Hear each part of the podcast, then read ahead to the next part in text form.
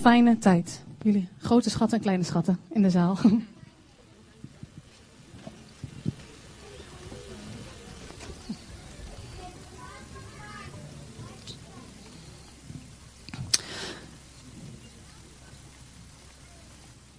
Onze spreker vandaag is een bijzondere spreker. Ik had hem nog niet aangekondigd. Maar het is onze eigen Christian. Sorry.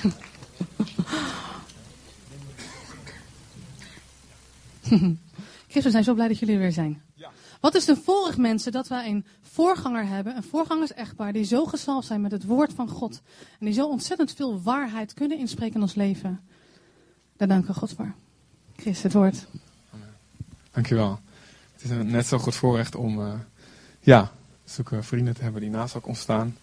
In, uh, ook in het dienen van God. Uh, maar ook persoonlijk, zoals Carlino en Arenda. Dus dat zijn we net zo blij mee. Amen, toch? En um, als je klapt moet je goed doen. Anders, hè, of niet, of niet. Maar ze zijn, zijn echt door God gegeven. Nou, eigenlijk hadden we ze weggejaagd als gemeente. Maar God die, heeft ze hier gehouden. Het verhaal ken je, ja, dat ken je al lang. Heel goed. Um, Oké, okay, er gaan even wat mensen achter uh, het scherm nog even mijn, uh, mijn standaard pakken. Um, het leek ons goed om, uh, om eens te kijken of dit werkt, deze volgorde. om dus in plaats van nadat de kinderen zijn gegaan en de collecte, dankjewel, um, nog een stuk te zingen. Om nu al te beginnen met het woord. En dan, zodat we daarna wat meer ruimte hebben om, om misschien nog te aanbidden of te bidden met elkaar. Het, ja, dat is eigenlijk een beetje een experiment. En uh, goed, hè, een beetje experimenteren met de Heer. Dankjewel, heel cool. Yes. Oké.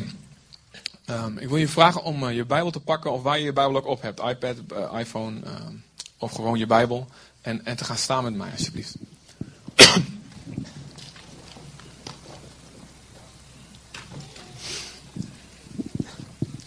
en um, zullen we samen bidden? Oh, die is voor mij, Sibren, yes. Pak maar die, de Spaanse, yes. oh Heer, wat houden we van uw woord. Door uw woord zijn we levend geworden.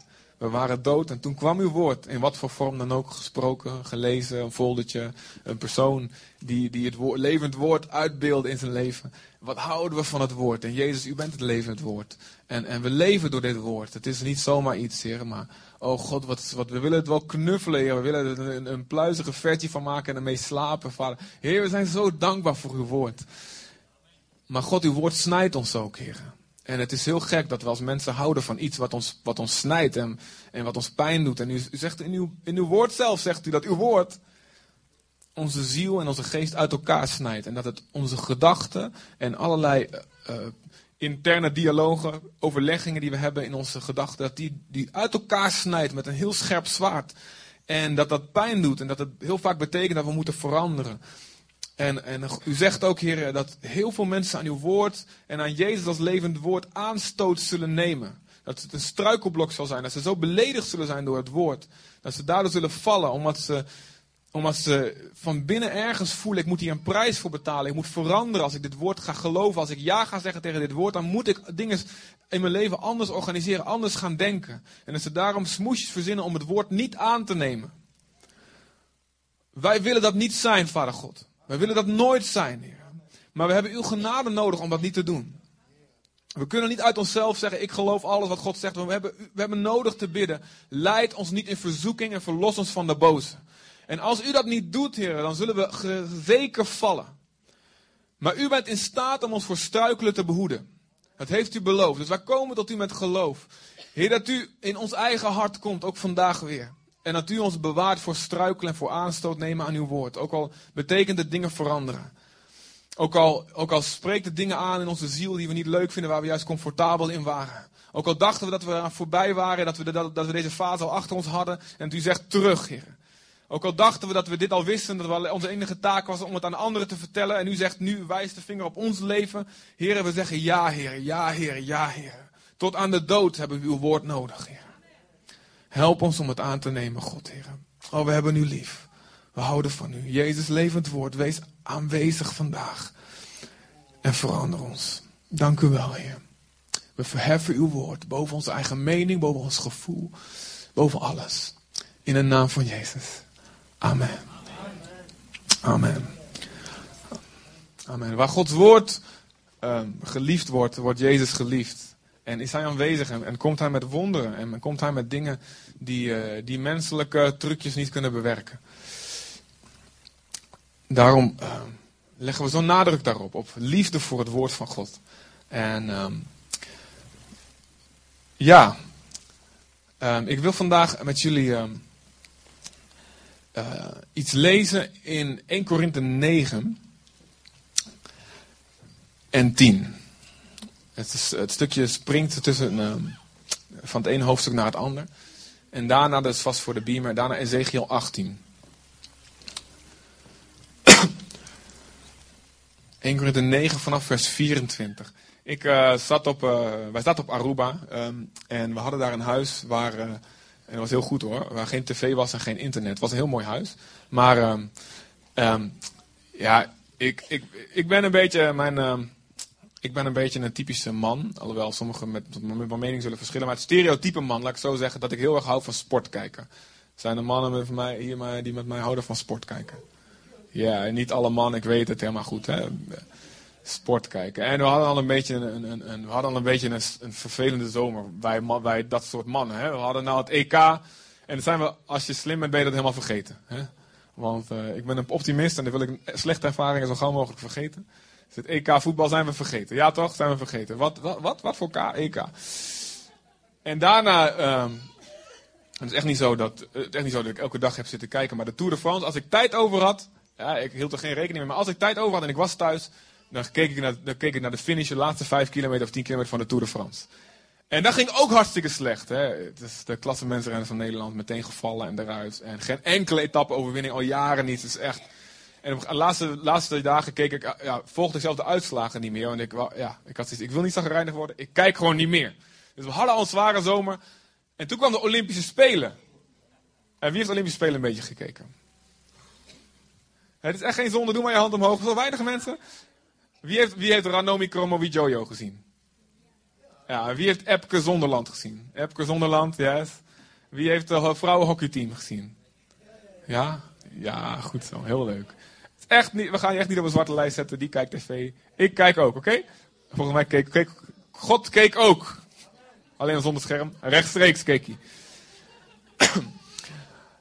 En we, daar hebben we het best goed gedaan. Nederland, hey! Um, iets van uh, 19 of 20, zoveel 20 medailles. Nou, heel goed voor zo'n klein landje. Um, maar goed, daar kon ik dus niet kijken. Behalve één wedstrijd, die konden we bij vrienden. Nathalie heeft een aantal vriendinnen daar, uh, Colombiaanse vriendinnen op Aruba. En uh, één keer, dan wist ik, ik, had gelezen dat uh, de finale van zwemmen komt eraan. Met uh, Ranomo Ranomi Kromowidjojo, lekker een tongentaal.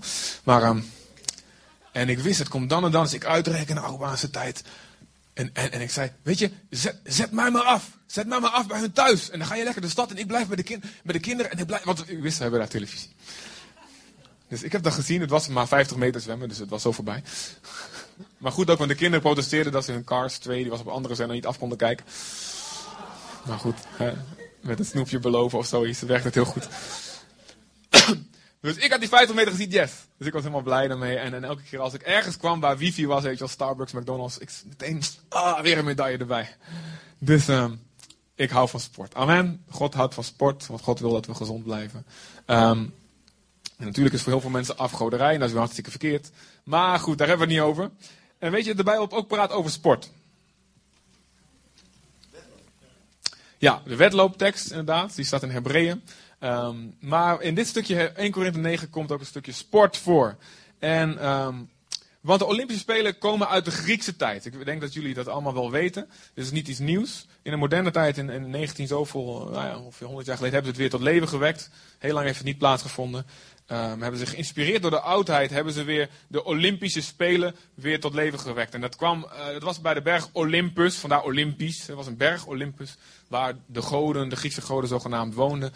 En uh, daar werden spelen gedaan, uh, een beetje zoals nu, alleen maar wintersporten. En het enige verschil was, geen vrouwen en alle mannen waren bloot. Ja, naakt. Ja. En dat is een beetje, ja, ik weet, ja, goed. Allerlei praktische bezwaren bij denken bij bepaalde sporten. Maar goed, dat, daarom mochten er waarschijnlijk ook geen vrouwen bij zijn. dus, nou, ehm, Paulus heeft het hier ook over. Of de Olympische Spelen of de Itmische Spelen. Goed, dat is weer wat anders. Lijkt erop. En dit zegt hij in uh, 1 Korinther 9, vers 4. Dit is een leuk plaatje. In de Bijbel is een beetje beschimmeld. Of met poedersuiker bestrooid. Maar goed. Ja, dit is een leuk plaatje. Is het ook goed te lezen met het wit op wit, mensen? Ja, oké. Oké, we lezen een, eh, een, ehm, van 9 en daarna lezen we heel hoofdstuk 10 verder. Weet u niet, weet u niet dat van de atleten die in het stadion een wedloop houden, er maar één de prijs kan winnen? Ren als de atleet die wint. Dit is een direct woord van God voor jou. Op dit moment. Oké? Ik wil echt, als je het woord lezen, dit is hoe het woord effect heeft in je leven. Lees het niet als iets ver weg voor andere mensen. Ah, mensen met een, met een splinter in hun oog. Het is een direct woord van God voor jou. Ben je op zoek naar een, heel veel mensen zijn op zoek naar een woord van God. Komen naar voren als er een profeet is. En zeggen: leg maar de handen op. En zeg het directe woord van God voor mij. En dat wil God ook absoluut doen. Maar het eerste wat we daarvoor moeten doen, de basis, is elk woord van God behandelen. Wat in het geschreven woord staat, behandelen als een direct woord van God voor ons. En dat doen. Amen. Dus het directe woord, profetisch woord, speciaal met handoplegging voor iedereen persoonlijk nu, is ren als de atleet die wint. Een levensinstelling die God wil dat we hebben. We gaan uh, behoorlijk wat versen verder nog. Broeders en zusters, ik wil graag dat u weet.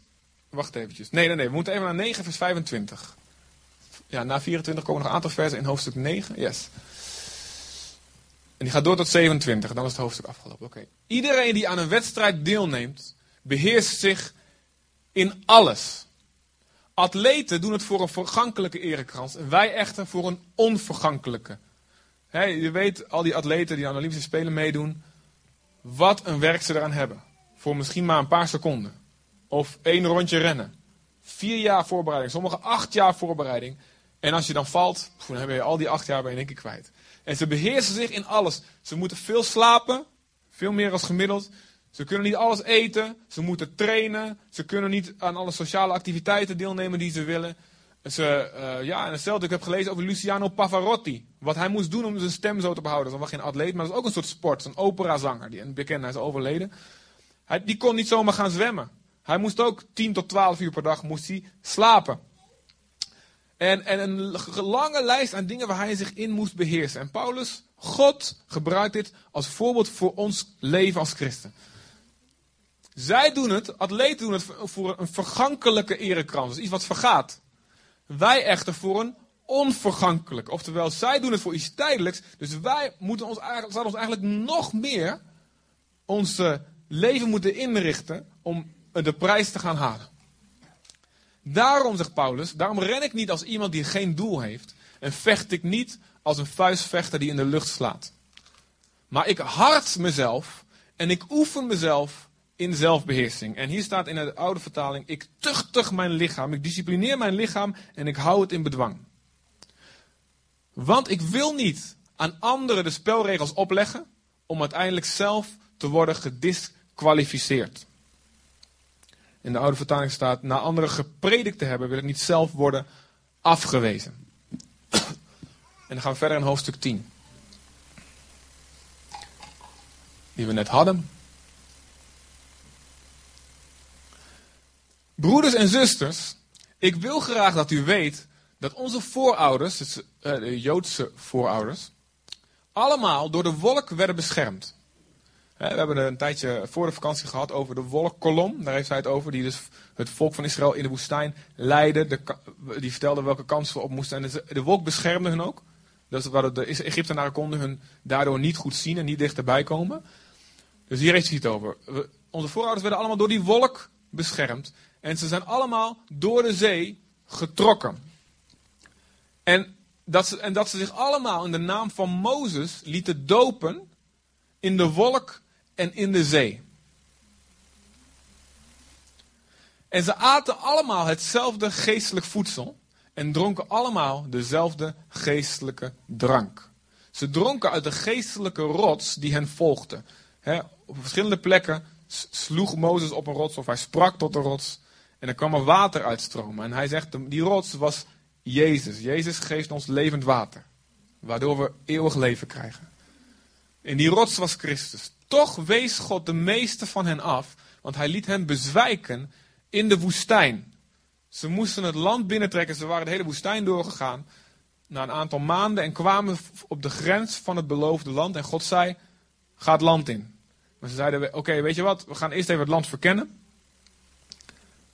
En ehm, toen ze dat land gingen verkennen, toen bleek dat er reuzen wonen, dat de steden zwaar versterkt waren. En tien van de twaalf spionnen die het land bekeken, die spraken zo over het land dat het hart van iedereen in zijn schoenen zakte. En ze niet meer durfden. En ze zeiden, jongen, laten we een andere leider aanstellen, zodat we, en, en die ons terugbrengt naar Egypte. En Jozua en Caleb, de twee andere spionnen, probeerden hen nog te overtuigen. Nee, alsjeblieft, God heeft gezegd, we gaan het land innemen. Maar ze gingen uiteindelijk uh, niet mee. En ze zeiden nee, niks ervan. En ze zeiden, ze wouden zelfs Mozes en Jozua en Caleb gaan stenigen. En toen zei God, oké, zoals jullie eigen woorden hebben gesproken, zo zal ik doen. Als jullie, jullie niet geloven, dan zullen jullie allemaal sterven in deze woestijn. En God heeft 40 jaar ze in de woestijn laten rondtrekken. Totdat ze allemaal, al deze mensen die niet geloofden, gestorven waren. En de generatie na hun volwassen geworden was. Hun kinderen. En zij gingen onder aanvoering van Jozua het, het land in. Is een vrij heftig verhaal. En hier refereert Paulus aan. En hij zegt hier, ze waren allemaal gedoopt in de wolk en in de zee. En hij bedoelt hiermee, gedoopt worden in de zee, gedoopt in water. De plek en, en, de, de, de, de, uitgang uit Egypte.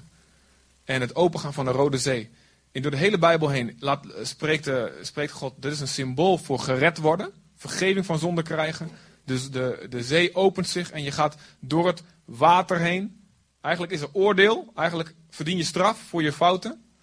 Maar die, de zee gaat voor je open. En je kan er doorheen. En dat gebeurt als je Jezus aanneemt. Eigenlijk verdienen we straf. Niet alleen nu, maar voor eeuwig.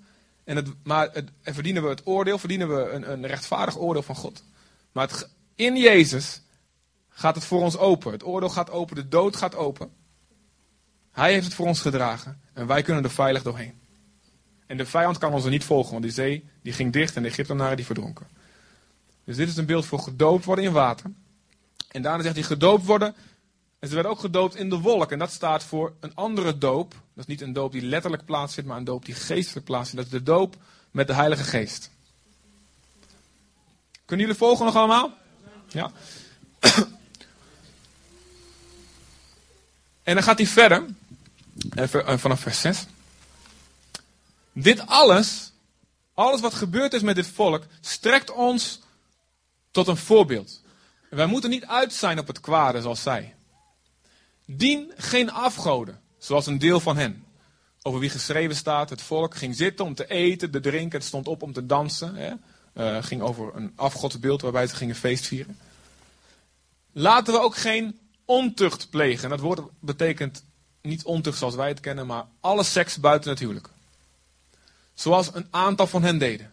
Want daardoor stierven er op één dag 23.000. Hij spreekt over verhalen die allemaal beschreven staan in uh, de boeken, uh, met name Numeri. Is in het begin van de Bijbel. En laten we Christus niet tarten. Laten we hem niet op de proef stellen, uitdagen op een verkeerde manier, zoals anderen deden. Want daardoor werden ze door slangen doodgebeten. En kom niet in opstand, zoals weer anderen deden. Of mopperen staat er eigenlijk, klagen. Op een, op een ja, niet op een gewoon normale manier, maar echt op, op een gemene, foute manier. Want daardoor werden ze door de doodsengel vernietigd. En dan verder in vers 11. Wat hun overkomen is, moet ons tot voorbeeld strekken. Het is geschreven om ons, voor wie de tijd ten einde loopt, te waarschuwen. Laat daarom iedereen die denkt dat hij stevig overeind staat, oppassen dat hij niet valt. U hebt geen beproevingen te doorstaan die niet voor mensen te dragen zijn. Deze tekst kennen we, als het goed is, veel, velen van ons. God geeft ons nooit een beproeving die niet voor mensen te dragen zijn. God is trouw. Hij zal niet toestaan dat u boven uw krachten wordt beproefd. Hij geeft u met de beproeving ook tegelijkertijd de uitweg. zodat u haar kunt doorstaan. Om deze reden moet u, geliefde broeders en zusters, u verre houden van afgodendienst. En dan gaat hij verder en dan gaat hij een specifieke zonde aanspreken die in de gemeente in Korinthe plaatsvond. En dat doet hij door de hele brief door. En eh, Paulus en God door hem heen vergelijkt ons leven met een Olympische wedstrijd. En waarin het overduidelijk is dat God voor ons de race als het ware heeft uitgezet. Dat hij de spelregels heeft vastgesteld en dat hij gepassioneerd is. Dat hij zo met zijn liefde, met zijn goedheid en zijn blijdschap over ons wil dat wij de eindstreep goed en gezond halen. En Paulus zegt hier, uh, hij ja, zegt hier een aantal, um, aantal schokkende, ja, aantal dingen die voor, voor, voor veel christenen misschien schokkend zullen zijn. En voor sommigen zijn ze zo schokkend dat ze een verklaring gaan zoeken en zeggen, nou het moet, het moet vast op een andere manier uitgelegd worden. Maar wat we in het begin gedaan hebben, hebben we gezegd, het woord van God, wat hier staat, wat er echt staat, dat moeten we verheffen boven wat, wat we zelf liever zouden willen, wat ons goed uitkomt. Amen, toch?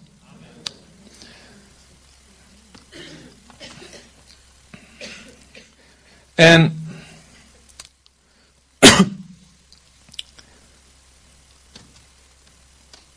het is. Um, we zijn nu zes jaar voorgangers, um, zes en een half al. Het gaat al snel. En uh, daarvoor uh, zijn we jeugdleiders geweest en daarvoor zijn we gewoon gelovigen geweest. En daarvoor ben ik een tiener en een kind geweest in een, uh, een Pinkstergemeente. En als ik terugdenk, is een van de dingen die het meest, het meest verdriet doet, zijn alle mensen die, die ik ooit heb gezien in de kerk en die er niet meer zijn. En sommige van hen zeggen nog te geloven. En andere van hen komen ronduit de vraag, nee, ik geloof niet meer. En ik, ik heb nog niet geprobeerd om dat in percentages te gaan berekenen. Maar wat ik wel weet is, het is een slagveld. Het is zo ontzettend uh, ja, niet te bevatten hoeveel mensen ik zo kan opratelen. Die, hun, die passie voor God hebben gehad. Maar die ermee zijn gestopt. Mensen van wie ik het nooit had verwacht ook. Sommige mensen zou je zeggen, nou poei. Dat, uh, ja, ik weet niet of het goed afloopt. Omdat ze misschien om een andere reden naar de kerk komen. Maar heel veel mensen ook waarvan je het niet had verwacht. En die echt zo het leek aan de buitenkant, uh, van God hielden. Uh, verliefd waren op Jezus. Echt tot bekering kwamen, echt tot geloof kwamen. En dat doet me denken, dat doet me het woord ook, dat doet me in het woord ook zien dat God hierover spreekt. En dat het Gods wil is dat wij volharden tot het einde. Nee, daar heb je goed. Dat, dat valt niet mee. En het, dat is waar. En het valt voor ons allemaal niet mee. Waar we ook zitten. Het valt voor niemand mee. Jezus zegt Matthäus 24, vers 13. Wie volhardt tot het einde zal behouden worden. In openbaring 3, vers 5 zegt. Wie overwint, ik zal hem bekleden met witte kleren. En ik zal zijn naam niet uitwissen uit het boek van het leven. In Hebreeën 3, vers 14 staat. We hebben deel aan Christus. Mits op de voorwaarde dat wij het begin van onze verzekerdheid tot het einde toe onverwrikt, dus zonder loslaten, standvastig vasthouden. En in deze context, in dit verhaal, en dit, met dit verhaal eromheen, spreekt Paulus over het meedoen aan een wedstrijd. Over het meedoen aan een Olympische wedstrijd. Over het trainen. Over het onszelf zeggen wat we moeten doen, omdat we een doel voor ogen hebben. En het doel is goed eindigen. Amen.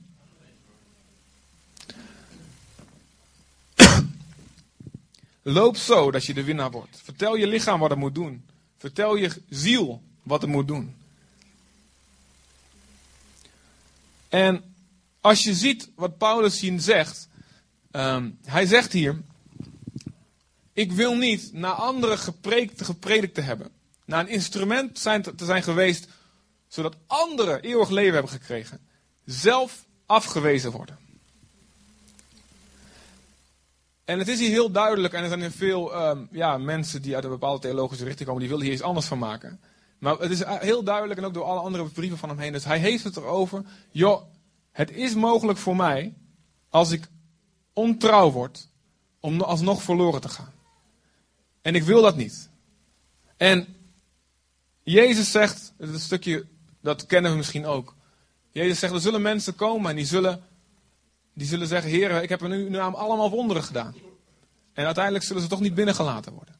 En Paulus zegt hier ook, ik kan anderen gepredikt hebben. Paulus, wow, hoeveel gemeentes had hij wel niet gesticht? Hoeveel goede dingen had hij wel niet gedaan?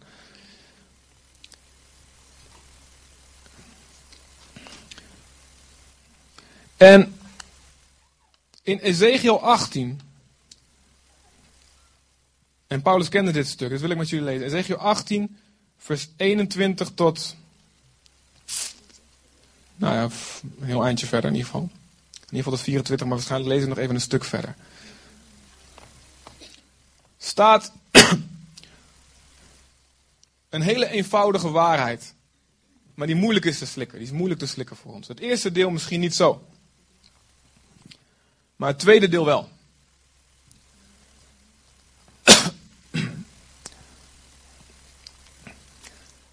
Ezekiel 18.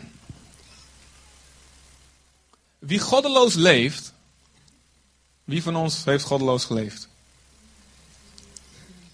De rest niet. Wie heeft nooit goddeloos geleefd?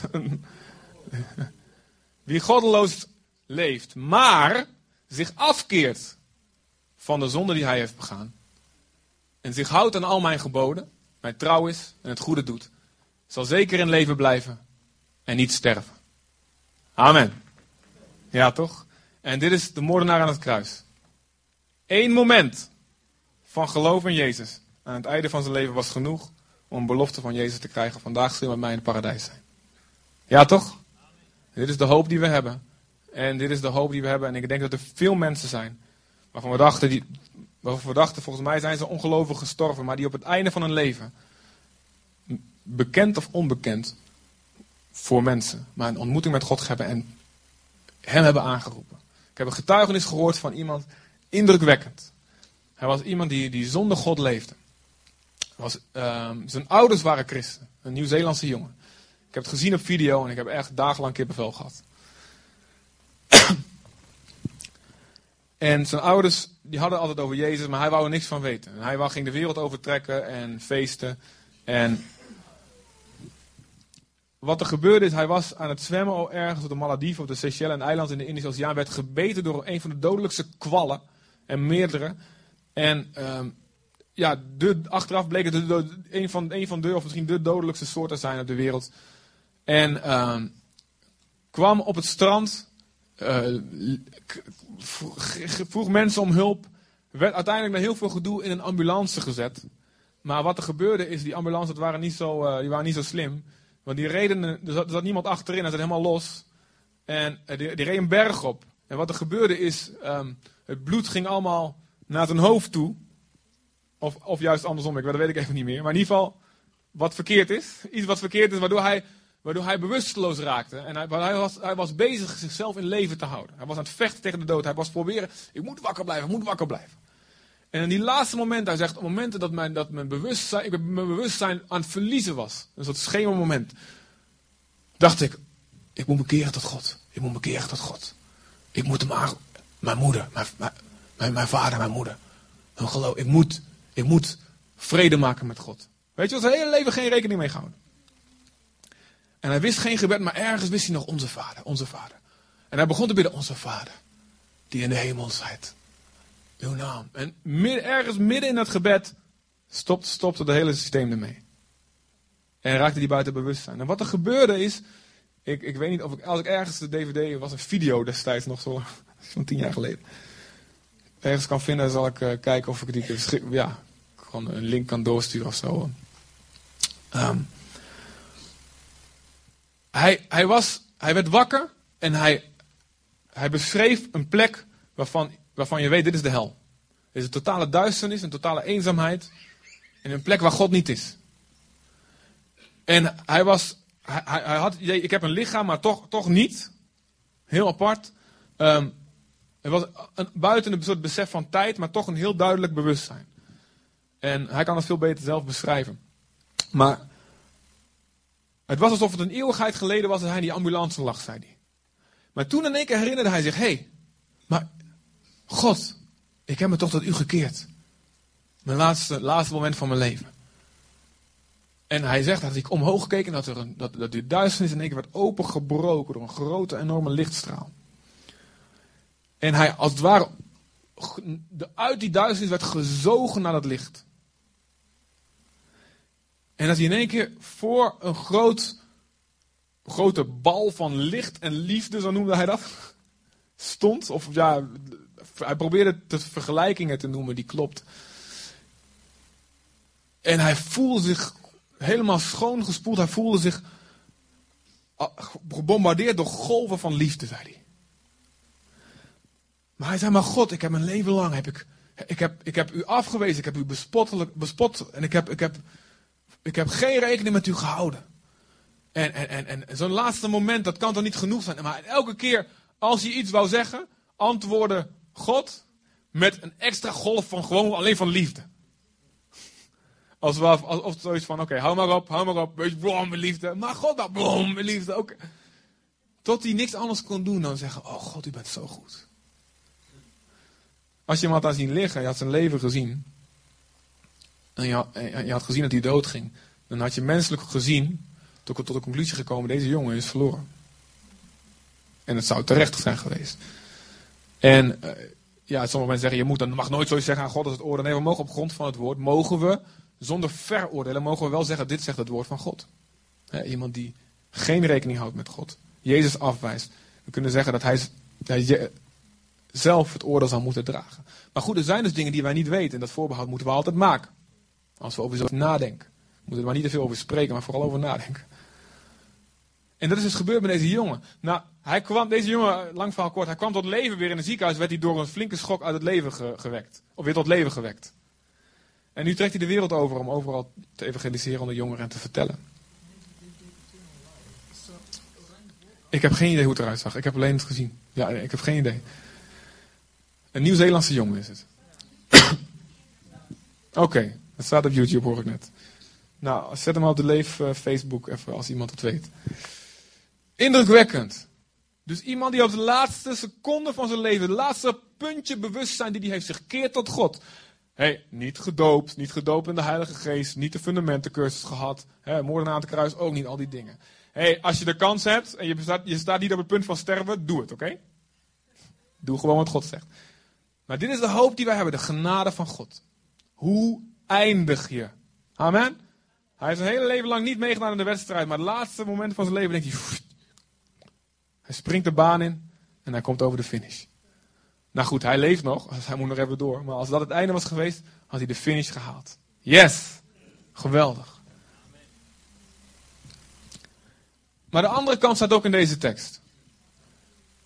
De, um, was eventjes nog bij uh, de misdaden die hij heeft begaan. Dat is nog een stukje van de vorige, uh, vorige persoon die beschreven wordt. De misdaden die hij heeft begaan zullen hem niet worden aangerekend. Door zijn rechtvaardige daden zal hij in leven blijven.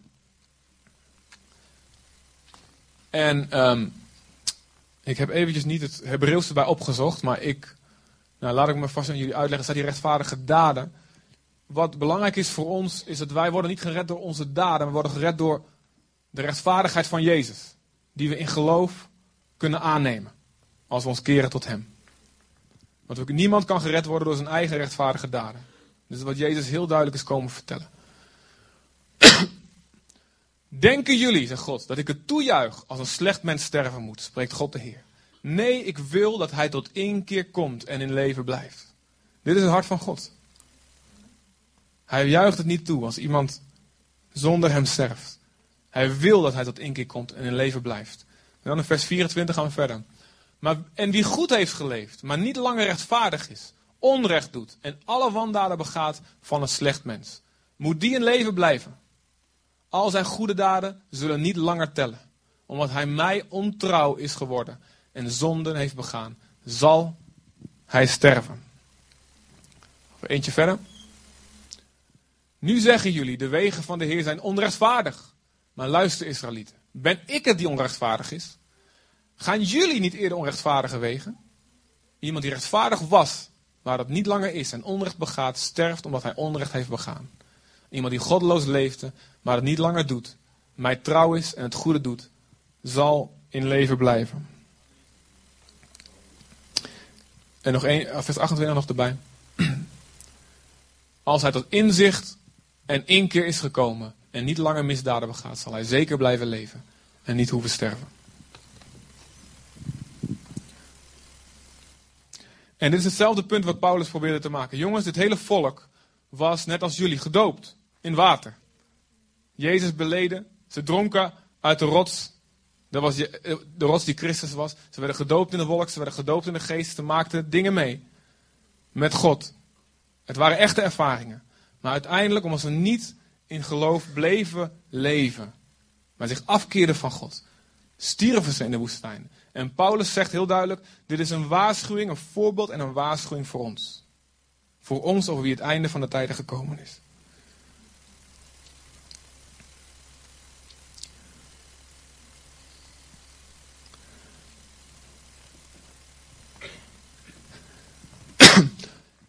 En niemand van ons wil dit. Amen. Niemand van ons, toch?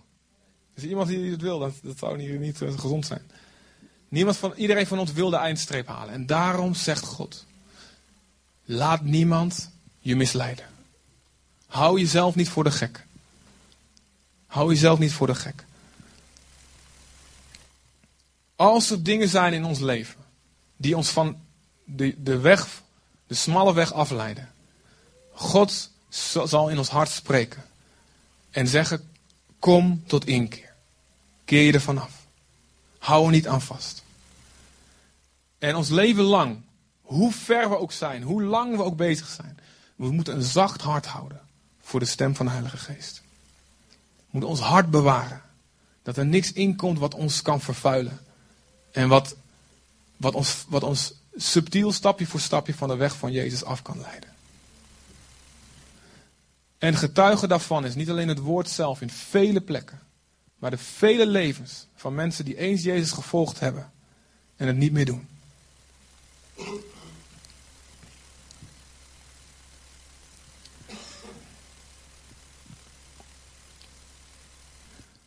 David leefde met Jezus. Leefde met God. Hij leefde met Jezus zonder dat hij het wist. Hij leefde met God. En er staat, God was hartstikke blij met hem. Hij was een man naar Gods hart. Hij zong, hij danste, hij deed gekke dingen voor de Heer. Hij haalde overwinning omdat God met hem was. Maar hij zondigde met zijn buurvrouw, die op het dak een bad zat te nemen. En dat kwam vast niet zomaar uit de lucht vallen. Er was vast toch iets in zijn hart wat opgebouwd had, waardoor hij ruimte had gegeven. Waardoor hij als slapper was geworden. Er staat dat hij niet in de, in de oorlog meedeed. Terwijl het wel de tijd was dat koningen ten strijde trokken. dus er was al iets mis daarvoor gegaan. En hij zondigde. En wat hij daarvoor gedaan had, elke keer als hij zondigde, dit is wat een rechtvaardige man doet. Een rechtvaardige persoon, een rechtvaardige man of vrouw, is niet iemand die nooit struikelt. Anders zouden we allemaal heel, uh, ja, de pineut zijn. Maar een rechtvaardig iemand is, zodra hij struikelt, heeft hij een zacht hart, zegt, Heer, ik heb gezondigd, was niet goed. Ik kom terug bij u. Ik beleid het, ik neem de verantwoordelijkheid. Ik zeg niet, het lag aan die, het lag aan die, ik kon er niks aan doen. Nee, ik ben het geweest, het was niet goed. Dank u wel dat u een vergevend en goed God bent. Dit is een eerlijk hart, een oprecht hart. Dat is wat hij daarvoor gedaan had, maar op een of andere reden deed hij het niet. Misschien was hij bang voor de gevolgen. Hij ontdekte dat ze zwanger was. Wat hij had kunnen doen, is hij had kunnen zeggen: Oké, ik ben het geweest. Maar waarschijnlijk was hij bang voor de mening van al die mensen. Die zouden zeggen: De koning heeft zijn buurvrouw zwanger gemaakt. Hij die altijd heeft over God en we moeten de ark halen, we moeten de tempel bouwen, we moeten. Hij dacht aan de schande en hij had meer angst voor mensen, meer angst voor de gevolgen, dan dat hij een gezonde angst voor God had. En hij heeft bedacht een plan om de buurman te doden. Want de buurman die was op reis, die was aan het vechten voor hem. In het slagveld. Dus die kon de vrouw niet zwanger hebben gemaakt. Dus hij zegt, hij liet hem halen. Kom alsjeblieft thuis en ga met je vrouw naar bed. Dat is eigenlijk wat zei hij niet meer zoveel woorden. Maar ga alsjeblieft thuis slapen. En hij kwam thuis, die Uria, maar eh, hij zei, joh, ja, toen ging je op zijn stoep slapen. Ging je bij, bij, zijn, eigen huis voor de deur slapen. En David die dacht, man, mijn plan mislukt dan. Weet je, wat is dit voor onzin? Ga alsjeblieft naar huis. Maar hij zei, nee, want uh, uh, ik kan niet hier met mijn vrouw zitten slapen... terwijl mijn makkers op een strijdveld aan het vechten zijn. En David die werd zwaar gefrustreerd en die zei, oké, ik, stuur je terug. En hij schreef bij zijn generaal, zet hem vooraan, zodat hij als eerste eraan gaat als de oorlog begint. En dat gebeurde. En hij nam Bathseba, dus de buurvrouw, tot een van zijn meerdere vrouwen.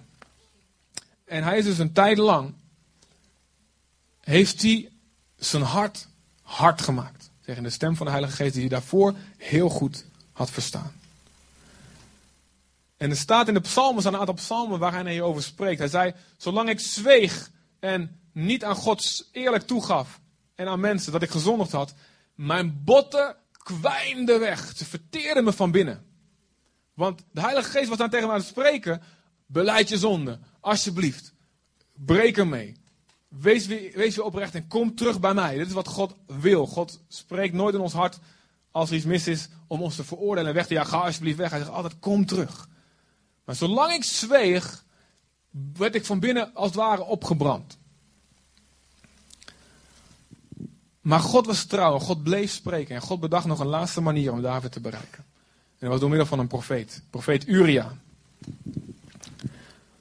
Dank God voor profeten die het lef hebben om zelfs koningen aan te... Nee, Uria, sorry. Uh, Nathan. Ja, Uria was de buurman. Dank God voor profeten. Ik zag een paar gezichten een beetje zo staan. Oké, dank jullie wel voor jullie gezicht. Dat helpt me, zulke gezichten van. Zo van die bijbelkennisgezichten zijn dat. Heel goed. Ja. Doe maar even je bijbelkennisgezicht oefenen. Dank God voor mensen zoals Nathan, die niet bang zijn om zelfs machtige mannen, die met één vingerknip ze voor de krokodillen kunnen gooien. Hadden ze die in die tijd, weet ik niet. Niet bang zijn om het aan te spreken. Johannes de Doper was ook zo iemand die Herodes aansprak en het kostte hem uiteindelijk zijn. Maar Nathan die bedacht, die had, kreeg wijsheid van God. Ook een, want je kunt wel een, een, boodschap brengen, maar je moet ook wijsheid hebben hoe je die boodschap brengt. Ja, toch? Moeten wij ook hebben als wij proberen te praten met onze ongelovige familievrienden. We moeten niet alleen zeggen: Je gaat naar de hel, turn or burn. Weet je wel? Weet je, wel? je moet niet. Ja, van die mensen die dat doen. Als je nu onder een bus komt, ga je naar de hel. Weet je wel, op straat. Ja, ja.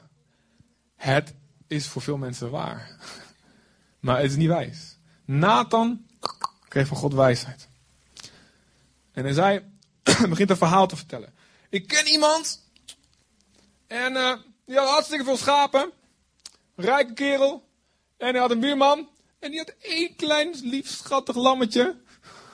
Heel schattig, hij knuffelde het, hij aaide, hij sliep ermee. Dat ook dingen wordt, noemt hij allemaal details noemt hij erbij, zodat David allemaal sympathie ging krijgen voor die arme, lieve buurman. Slim. Zonder dat hij het wist, kreeg hij dus sympathie voor zijn eigen arme, lieve buurman die hij had laten vermoorden.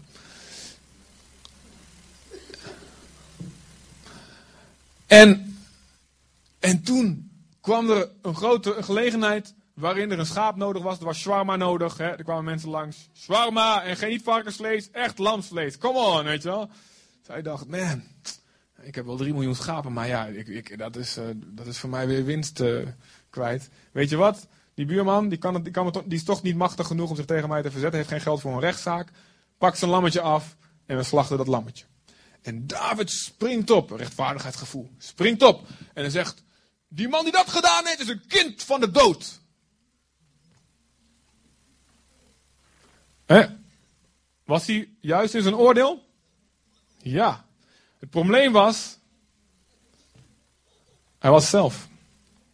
En hij oordeelde zichzelf met zijn woorden. En dat doen, dat doen heel veel mensen.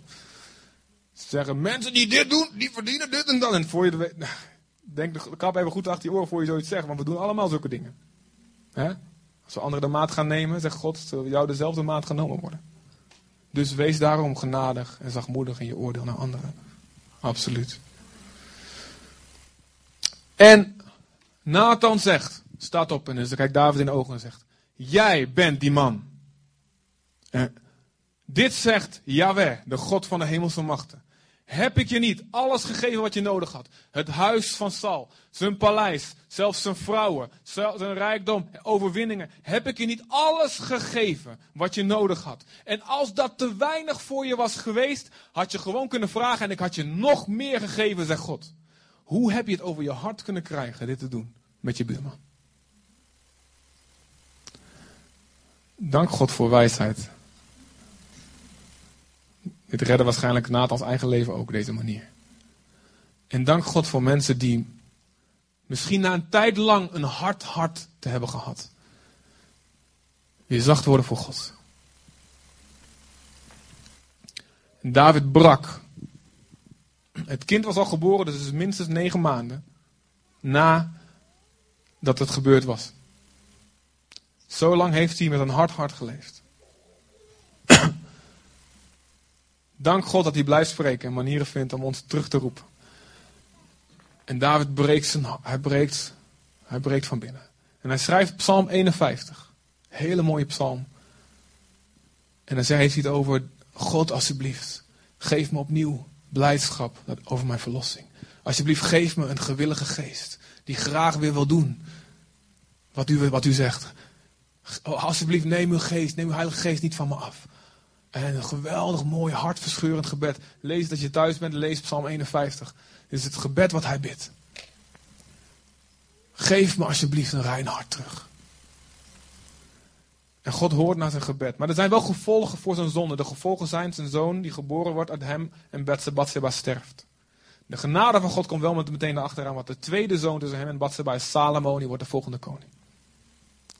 Je ziet, God, je ziet twee dingen. Je ziet, er zijn gevolgen voor onze zonde. Die we ook door bekering niet kunnen uitwissen. Ook door oprechte bekering. Maar door de genade van God. God herstelt ook daarna.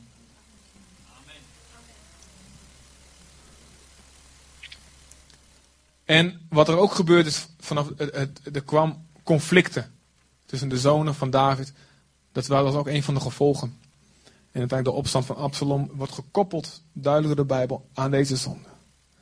Maar David leeft daarna weer met de Heer. En hij eindigt goed. En er staat van hem geschreven, David was een man van God. En er staat zelfs in Handelingen geschreven, Handelingen 13 vers 36 uit mijn hoofd, staat hij dat hij stierf nadat hij de volledige wil van God had gediend voor zijn generatie. En er staat ergens anders, hij was trouw aan God, behalve in de zaak van Batseba wordt erbij genoemd. Maar verder was hij helemaal trouw aan God. Dit is iemand die na jarenlang hard zijn geweest. Een hard hart hebben gehad. Voor de overtuiging van de Heilige Geest. Weer tot één keer komt en zegt: Heer, ik heb mezelf gerechtvaardigd. Ik heb smoesjes bedacht waarom het goed was. Want dat moet je doen. Je kunt niet zomaar zeggen: Ik ga nou gewoon wat slecht doen. Je moet wel een reden verzinnen waarom het toch goed is wat je doet. Ja, toch? Anders kunnen we niet met onszelf leven. Dan zitten mensen in elkaar. Dus je moet zeggen: Om deze reden valt het wel mee. Het is niet zo erg. Ah, God snapt het wel. Uh, die doet het ook, dus uh, die, is, die is erger. En we verzinnen een reden waarom het toch goed is. Terwijl diep van binnen spreekt de Heilige Geest. Het gevaar wordt groter naarmate we langer de stem van de Heilige Geest uitdoven in ons midden. de Bijbel waarschuwt daartegen. Bedroef de Heilige Geest van God niet, door wie je verzegeld bent voor de dag van de verlossing. Doof de Heilige Geest niet uit. Als God spreekt over een zonde in je leven, doof hem niet uit. En het boek Hebreeën is 13 hoofdstukken lang. De hoofdboodschap door het hele boek heen is. Er zijn verschillende hoofdboodschappen. Een van de hoofdboodschappen is: Jezus is beter dan wie dan ook. Jezus is beter dan engelen, beter dan Mozes, beter dan Aaron, beter dan hoge priester. Jezus is beter. Beter dan Melchizedek. Jezus is de hoogste. En de vervulling van al die, van al die andere bijbelse personen. Maar de andere boodschap die overal doorheen komt is: als je de stem van God hoort, verhard je hart niet en hou vast aan je geloof tot het einde. Ook al komt er vervolging, ook al kom je in de problemen omdat je Jezus blijft volgen, ook al, ook al word je mat en moe in je ziel, en word je moe om te door te gaan met de hele tijd hetzelfde, hou vast aan je geloof. En als het lijkt alsof je door God opgevoed wordt met wat harde klappen, verslap niet, maar blijf staan. En vecht ten bloedens toe in je worsteling tegen de zonde. En blijf samenkomen. Blijf bij elkaar. Ga niet weg van de kudde. Ga niet weg van de gelovigen. Die je de waarheid durven te vertellen. Waar het woord van God gebracht wordt. Die met God leven. Ga er niet bij weg. Maar vermaan elkaar. Bouw elkaar elke dag op. Bemoedig elkaar elke dag. Opdat niemand van jullie zich zal verharden door de misleiding van de zonde.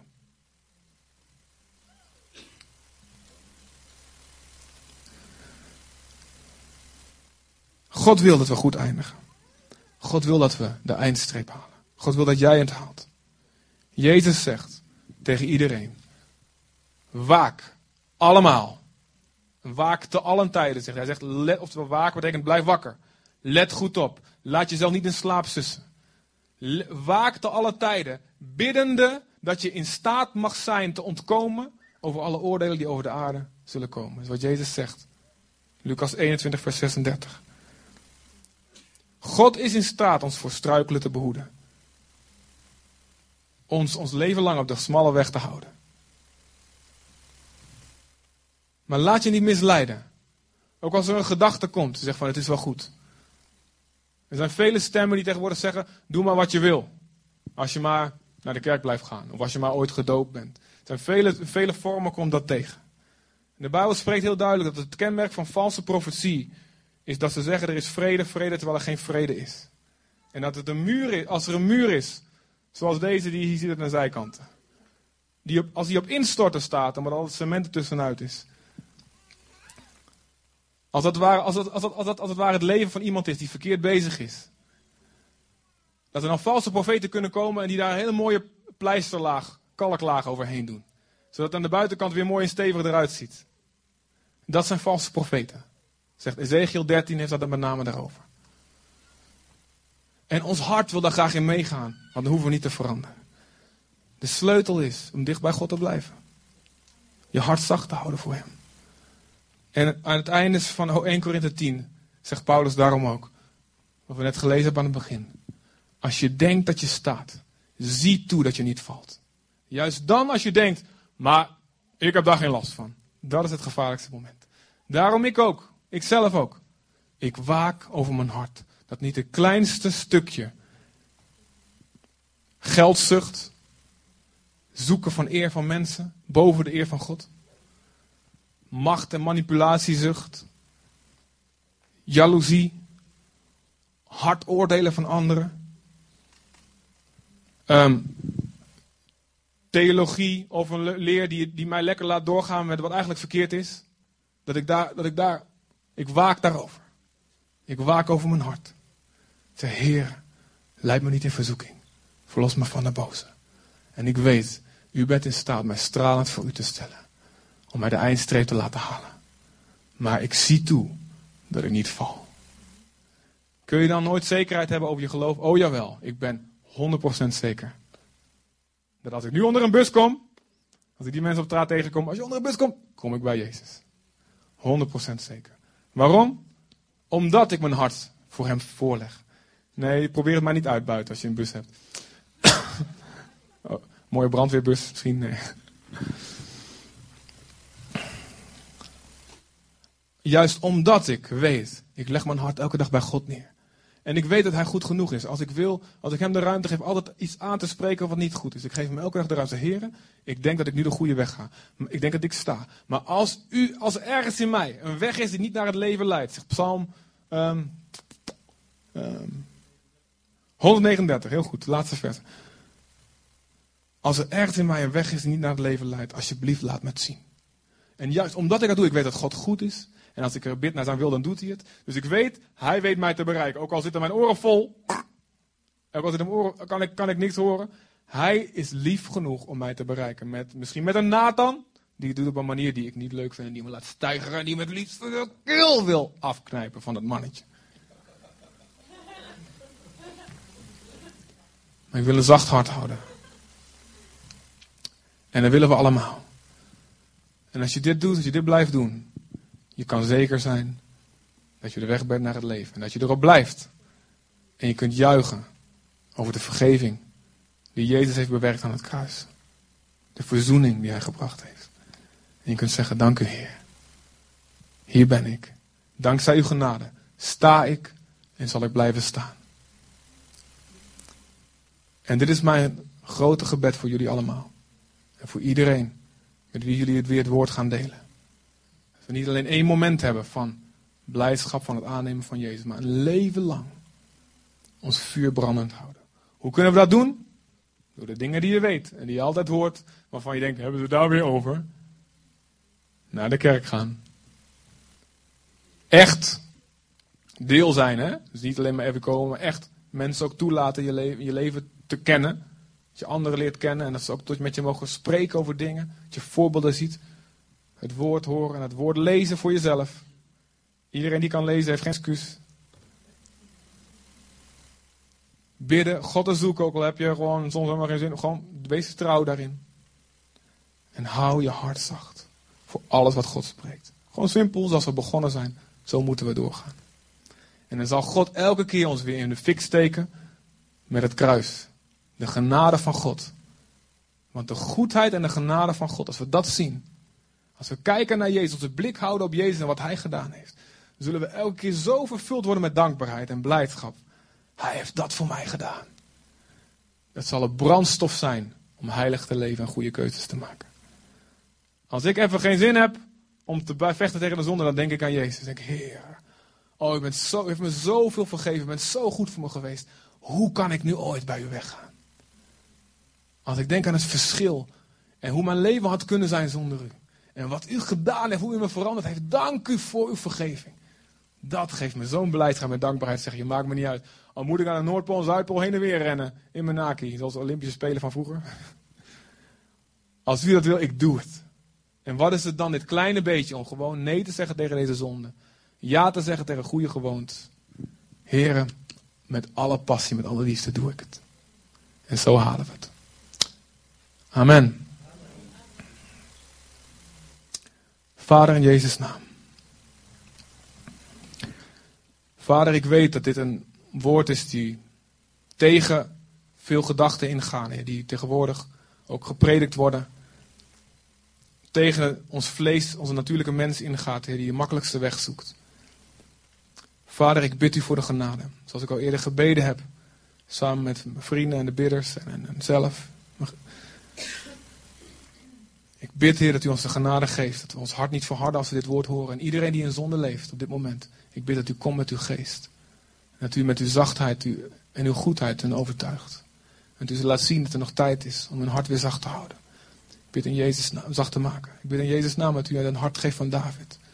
En dat ze niet de boodschapper zullen stenigen. Alhoewel ik hard kan rennen. Heer, maar dat ze zacht zullen worden voor u, Vader. Bid in Jezus' naam, Heer, dat iedereen die een excuus, excuus gezonnen, verzonnen heeft. Voor iets waarvan ze gewoon in het begin heel duidelijk wisten, dit is zonde. Maar ze, ze hebben het, zijn het goed gaan praten. Vader, in Jezus' naam, kom en breek deze bolwerken van de Satan weer af in hun gedachten. Vader, ik bid, Heer, dat u komt. In Jezus' naam, Heilige Geest. Dat u trouw blijft om te spreken en niet aflaten. Niet en dat u ons de genade geeft om weer opnieuw tot geloof te komen, opnieuw weer geloof te hebben in uw woord. Iedereen, vader, wiens gebeente wegkwijnt van binnen omdat ze zwijgen en een zonde niet hebben beleden. In Jezus' naam kom met uw genade, vader. We bidden u, vader God, Heer, voor dat ze deze kans zullen grijpen. We bidden u, God, Heer, dat u blijft spreken zoals u sprak met Kain, zoals u sprak met David, in uw genade. Geef nu, vader. Dat iedereen die hier zit in de naam van Jezus tot de dood toe trouw zal zijn. Niet alleen door de naam Christen te blijven dragen, maar ook door op de smalle weg van de heiliging te blijven. In de naam van Jezus, laat het zo zijn, Vader. Dit verlangen we van u samen, Heer.